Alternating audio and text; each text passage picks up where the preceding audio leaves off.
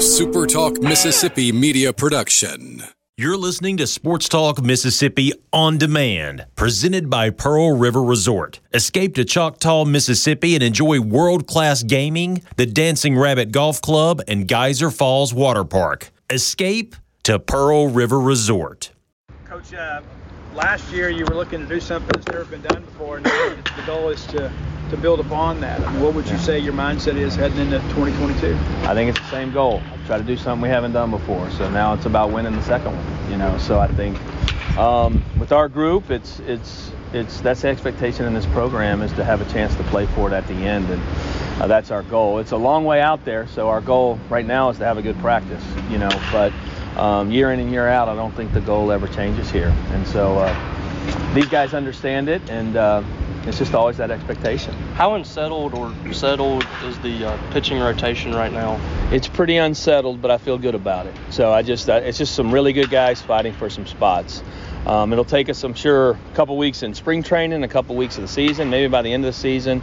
Um, we're talented, but we just we have some inexperience in spots, and we're going to have to figure out, you know, who's going to fall in certain spots. Do you feel better about this group than last year going in the preseason? I know you had some talented guys then too, but not a whole lot of experience. Yeah, I think, uh, but some of the guys had done a little bit more, I think, and it was just so much depth on that pitching staff. It was hard not to feel great, but we're at a normal depth now, not a COVID, you know, situation. But I feel good about our group. You talked about how many guys are in the mix to uh, to maybe be starters. I remember in the fall you told us it was maybe like five or six. Yeah, guys. we're still at six right now. So we're at six right now, and um, and a lot of them could, you know, we're going to split some games early to where a guy throws four or five, another guy throws four or five, and try to finish the game that way. But um, you know, we're, we're training everybody as a starter right now, so their volume will be up and, and ready to go. You talked in the spring about you know flushing the national championship with this being a new team. Is it a little, little bit easier to do that now that you know the season's actually you know just a couple weeks away? I think so. I think our guys are focused. They've been focused the whole time, and they got to enjoy it in the fall and and experience that. But uh, you know, the message is just about this year's team, this year's journey is what we've talked about a lot, and uh, building our own legacy here. What was probably the biggest thing you learned from last year that you took away and trying to implement it this year? Well, you know, going through a COVID year, um, you lost some things you always thought were so important, and we had to do this, and we and we didn't do them, and we won at the highest level. So, um, you know, the, not that everything is everything's important, but it's not life or death, and so we're. Uh, you know, just trying to have good practices and getting these guys in the right spots right now. You talked about the battle in the pitching rotation. What, what's the battle like in center field? It's pretty good right now. So, uh, you know, Jess Davis, Brayland Skinner, um, and possibly other guys in time. You know, we're you know the biggest. They, those two guys can really defend. What can they do for us offensively? I think is the is the biggest decision, and and who gets hot here in the spring training. So I think we're watching that pretty closely. Um, we have a couple position battles. DH will be one. Uh, second base is one. Tanner Leggett, RJ are both playing really well. So we're you know trying to figure ourselves out a little bit and and our young guys are good. We had a really good recruiting class, and they're putting some pressure on some guys who probably played some last year that are going to have to play well this year. What's it like to have an anchor like Logan Tanner behind the plate, just for a leadership standpoint, nothing else? Well, he's it's awesome having Logan Tanner. I wish I had him every year. So he. Uh, he's a talented player, but like I've told a lot of people, he's so cerebral, really understands the game, great feedback for Coach Fox and myself and, and our pitchers. And um, then he hits too. I mean, from having that really good defensive catcher that can that can change a game when it's bad is huge. So uh, we're lucky to have him. Did winning a national championship teach you anything about being a coach? What's that? Did winning a national championship teach you anything about being a coach? I'm sure it did. I mean, it was a, it was really fun. You know, it's funny when it's all said and done, you're right back to the same old job. So, except everybody's gunning for you. So I think uh, we learned a lot. I, I, think in that process and, and handling it at that process, and then coming back and trying to do something different, do something special. So, um, but it really showed me the game is the game. I just the, the pureness of the game of baseball and coming out here and teaching it is what we're in it for the most. Back to like kind of the timeline of finding a starter. I feel like last year you guys came into the season with a ton of really good arms, had to shake some things up like throughout the year, even into the postseason, and you still came out, you know, national champion. So does that kind of ease the pressure a little bit on the timeline, just for you as a coach to think, okay, last year we won it all, and we didn't really even figure out the rotation until later, so we'll just wait and see for those guys to earn those spots. I'd rather have the rotation now. I'll be honest with you. I think that, um, and if you remember, we go to fly to Dallas and I lost Cerantola, and then Bednar gets a crick in his neck, and then we, you know, so we lost our rotation in the middle of the first weekend almost. So um, it made other guys be prepared, and we had other guys prepared, and they did a great job. And I think some of those things that happened early to us made us stronger at the end. You know, and I, I think um, Houston Harding had to run out there and pitch early, which he ended up being such a big piece for us, which I wasn't sure how big a piece he was at this time last year. So I'm hoping we have some nice surprises on our staff. You know, Um, guys like that. With guys like Tanner and Rowdy having moved on, how do you think this lineup compares? I mean, you've got some really good pieces like Kellen and Brad, and how do you think this lineup can be in 2022? I think one of the hardest things for us is I've said this some is finding a leadoff. I think we've you know since I've been here we've had some pretty good ones and Rowdy and the Mangum kid was all right too, and so getting somebody that can help you start the game and we put Tanner in that part of the lineup, it was pretty special having them together and so um, I like our lineup. It's a really good offensive lineup. Um, but man, when you had like Tanner Allen, how many big hits that I think he got every one of them that he had the opportunity to get last year. So being able to win games and somebody else stepping up and becoming that guy that, that can get big swings off under pressure. Who There was you- a Who do you time- envision being that guy this year? Who, uh, you know, Luke Hancock's one. You know, I think Luke Hancock can be one. Um, I think all of them. Kamren James, Logan Tanner. I mean, we got a lot of veteran guys back and some really good young ones. When you look around the conference, I mean, everybody lost pitching and everybody brought back. It seems a lot of hitting. You prepared for an offensive year this year in the SEC. We've talked about it. I mean, it's, I mean, it is as offensive as I've ever seen it. I mean, we're a really good offense. LSU, Arkansas. I mean, everybody in our division. Uh, Ole Miss, all their hitters back. I mean, and then you go to the other side, and, and teams in our league. Alabama has most of their offense. I mean, just you go through it, and it is. It's going to be who can pitch a little bit better, I think. And I'm hoping that's, you know, I think we have a really good pitching staff. But I do, I could see some high-scoring games in our leagues at times because of the. Um, the type of hitters we have in our league. It's totally opposite of last year. I felt that last year was a lot more uh, pitching wise. Obviously, you turn the page to 2022, but when you're dealing with 18 to 22 year old human beings, how tough is it to flush what happened last year and kind of look ahead? Oh, it's e- it's not that hard. They can't. Their attention spans are not real long, so they don't stay focused on it too long. So we um, they've been pretty good. They've been about the best. I mean, they, they they're ready for the next day, the next drill. Um, it gets hard here in the community a little bit, and it's a good thing. But our, our fan base is so awesome. Um, like I tell them, everybody's always patting them on the back. Great job. And I said, well, we got a new job to do, and so but our kids have handled it great. I mean, they really are. They're they're on to the next thing this generation, and so uh, that, that's our journey. There was a time when there was a lot of turnover on this coaching staff before you got here, but you've had this same crew for several years now. How important is that for development and what you're wanting to do here uh, at Mississippi State? Well, it's huge. I mean, I, I feel like we have the best staff in the country. I'm sure a lot of other head coaches would say that too, but our administration's done a great job with keeping guys here and and taking care of our coaches and and you know Jake Gautreau, who was the 2019 assistant coach of the year, and then you go to Scott Foxhall, who was 2021, and Kyle Cheesebrough. But even all our support staff is still here, and and I, it just makes the job a little bit easier.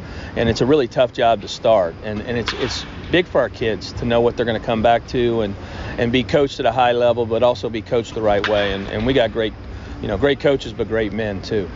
kind of touched on it a little bit, but you know, Rowdy and TA, it seemed like every time you needed a big hit late, one of those two guys are up. They had the clutch gene. Is that something that you can develop, or is it something that people are born with? And is, is that something that maybe perhaps you would see some guys kind of assume that role this year? I, I think they were born with it a little bit, you know, and I think it gets stronger as time goes on too. So I, I think this environment, playing in this arena, stadium, whatever you want to call it, it is. I I think it builds that in time, and I, I think Tanner Allen was a lot more clutch late in his career than he was early, even though he was a good young player, and I, I think we'll see that with some of these other guys. I think I asked- about finding the leaders to replace a Rowdy and a Tanner? Is it something that organically happens, or do you kind of tab someone? How does that all work? It pretty much happens that way. I mean, just organically growing up in the clubhouse, and uh, we got Landon Sims now, who's probably one of the better leaders in the country. Logan Tanner, Kamren James. You know, one guy they don't talk about a lot is Luke Hancock, probably the quiet one, but he is um, probably as talented as guys we got, but also just the kids really look up to him. So I think it just happens over time. You mentioned Landon. How much better can he even get? And I mean, where does he rank in terms of pitchers that you've worked with in your career? Well, last year it was about as good as you can get. You know, you take out the SEC tourney, I don't think he had a bad outing. Um, but this year's going to be new. It's going to be a starter. It's going to be the league's better. The league's more offensive. It, it- there's going to be some some growing pains there, but he is ultra talented and as good a competitor as you'll find. So. I think I asked you this after Jake and Mac left, but is it easier to replace leadership or production?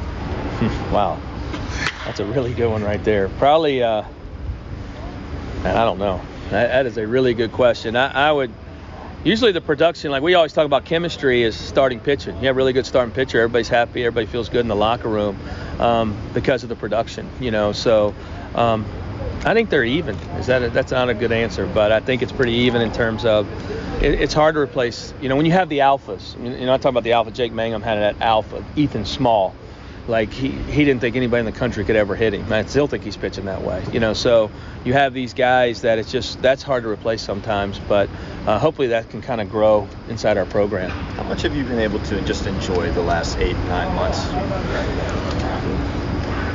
Some, you know, I guess. I mean, everybody think you know it's a it's a hard job, so uh, and we know everybody's gunning for us. So we took some time to enjoy it and get away from it, but. Um, you know, it's a lot of work, you know, and coming back, it was a good problem you know, people wanted to hear you talk, see you, be around the team, and do. But it's it's it's it's a lot of work, and our job is big. So it's been, um, and we want to continue it. We don't want it to be a one-year thing. We want this thing to roll, and so um, recruiting and everything that we do is is really important. Is it tweeted from from your personal account? You know, some of the work that's been done around the stadium. Why why is that aspect, maybe just the fan experience side of it, so important to you? Well, we've you know, the brand new outfield, and I think they put some more logos up today, and then they kind of cut down the Ackerson Plaza so we could have a crowd up there, and then I think the ribbon board, they don't have it cut on right now, but when it's cut on, um, and then we have a brand new weight room inside we're about to put on social media. So all those different things, the fan piece is huge here. I mean, we take a lot of pride in it, and I'm I'm lucky our AD takes a lot of pride in it that we want to continue to be the best ballpark in the country and uh, host the greatest fan base in the country. So, and, and they're an X factor for us. I mean, when we come in here and play in a regional or super regional, man, it's it's a tough environment, and uh, we take a lot of pride in that. And so, to make it better, more enjoyable for our fans, um, that's a that's a big part of what we're trying to do. How much does that help you when you have an AD who coached here in baseball, as far as being a baseball coach yourself? I think it's good. I mean, he understands things when I come to him. I think that's the biggest thing. And really, the biggest one in my career to this point is he understands when we have that devastating loss. I mean, because it's it's that's the hardest part. And you're just it's not like football. You know, Nick Saban takes his team and they're trying to go 15 and 0. You know, and us, we're losing 15 games in our best year, our worst year. So you're going to have some defeats and you being able to bounce back and not making one defeat a whole week of defeats or two week of defeats, I think is a big thing. And that's something John really understands in his time here and, and has been a good person to lean on. Because sometimes I call him and it's about AD stuff, and sometimes I said, hey, I need the baseball coach. Um, and then I, I don't know who I'm getting, him or Coach Polk. So I got them both here. So they're they're usually around. You mentioned recruiting even I see like it feels like you're tweeting out that graphic every other day now that you've got a new dude coming in. When you talk to recruits now, is there a do you feel like it's a different reception now that you have the final piece of the puzzle, the national title? Well, I think so. I think it helps. I mean, it's uh, definitely uh, we're on the map, and, and what happens is is you're on TV the last you know the whole summer. It feels like. I mean, kids are watching as coach. I watch the games. I watch the supers. I saw y'all in Omaha. We love your team. We love the you know you know that's what you're getting, and we're recruiting them so young now. It's uh, you know that's why you're probably seeing a little more, but it's it's um, it's just attractive to the to the young recruit. So I, I, think it does help, and having a championship doesn't hurt. You know, I think I think they look at that and they want to come and hopefully have a chance to win their own. Going on, kind of going off of that, obviously the recruiting gets a bump just because you're in the SEC. But how much is it that SEC and a national championship? How much have you like kind of seen that change? It's a you know, what you have to realize is is we're in the middle of the best recruiters in the country in college baseball. So it doesn't matter if we won it or not. Usually, what happens when you win it, you spent so much time in Omaha. Everybody for that month of June or whatever, everybody else was signing guys and we weren't. You know, we missed out on some guys because we were playing. So um, you're recruiting against the best, and they, they all have great facilities. They all have great traditions. So it's it's constantly a grind to get every great recruit. Have y'all seen NIL affect any of this at all on the baseball side? Well, the NIL you can't use it in the recruiting. Right. You know, I think our kids have done all right NIL, the ones that are here in our program, but um, you know, we'll see how that happens over time. I'm still, I still feel like we're at the very beginning of this. I mean, it's just it's just hard to figure out what it's going to be in years to come. Is it kind of annoying from a baseball perspective when like you see football and basketball talking about getting the, the bulk of the NIL. Meanwhile, baseball's out here still just trying to get full scholarships. Yeah, I think that's when when kids talk NIL in baseball schools, they're just trying to get their school paid for. You know, I think that's the hardest part that we're on such small percentages and everything, and it's for everybody in the country. You know, when a, when a kid, you know, if you they have any chance to make NIL, they're probably putting it toward their meals or their dorm or there's something like that because they don't get a full scholarship like uh, those other sports. Did the 25% minimum help hurt? How did that? How's that all worked out? It's we've had it forever, so I you know so it's it's just part of the equation. We're the only sport that has roster limitations and how you have to spend your money. I still don't understand why we have different rules than, than all the other sports, but I could get Coach Polk out here. He could have a good NCAA debate with y'all. So he uh, he's fought it for years. So it's uh, and he can still reel them all off. It's just uh, the way baseball's treated in NCAA eyes. It's just you know you wish it would change a little bit. You guys obviously took advantage of the transfer portal with a few players. It's obviously taken off in football and basketball. Do you envision it taking off in baseball at this level, or are there things that make that impossible or harder? It's I, I think it's going to take off in the baseball there. You're going to see more of it, and. Um, I think it could help. It's just got to be the right guy for us. We don't recruit. Our philosophy is not to recruit off the portal. Just you know what happens with us is you lose somebody, an injury, a a draft pick in our world that ends up leaving, then maybe you have a chance to fix that in the portal a little bit. I think that's the that's the best way for the portal to help us. And so. Um, you know, and kids want to play here. So there's a lot of kids that, you know, if that happens, um, we have an opportunity to maybe get a, a player that can be impactful. Was roster management tough going from the expanded to going back to? It's still expanded right now, but not as big as it was. But it is the hardest part of my job, even without COVID. Roster management for an SEC baseball coach is the toughest because of the draft, because of all the different things we just spoke about, and uh, and then they moved the draft back this year, so the drafts moved back another month. So I mean, we literally don't know what we have until August 1st. So kids show up here about August 12th, and so it's just a really tough dynamic and they don't get to go in the portal as long as everybody else. So um, for college baseball, hopefully we'll get some changes there. All right. Thanks, Chris. All right, thank y'all. Appreciate it. See y'all soon. A SuperTalk Mississippi media production.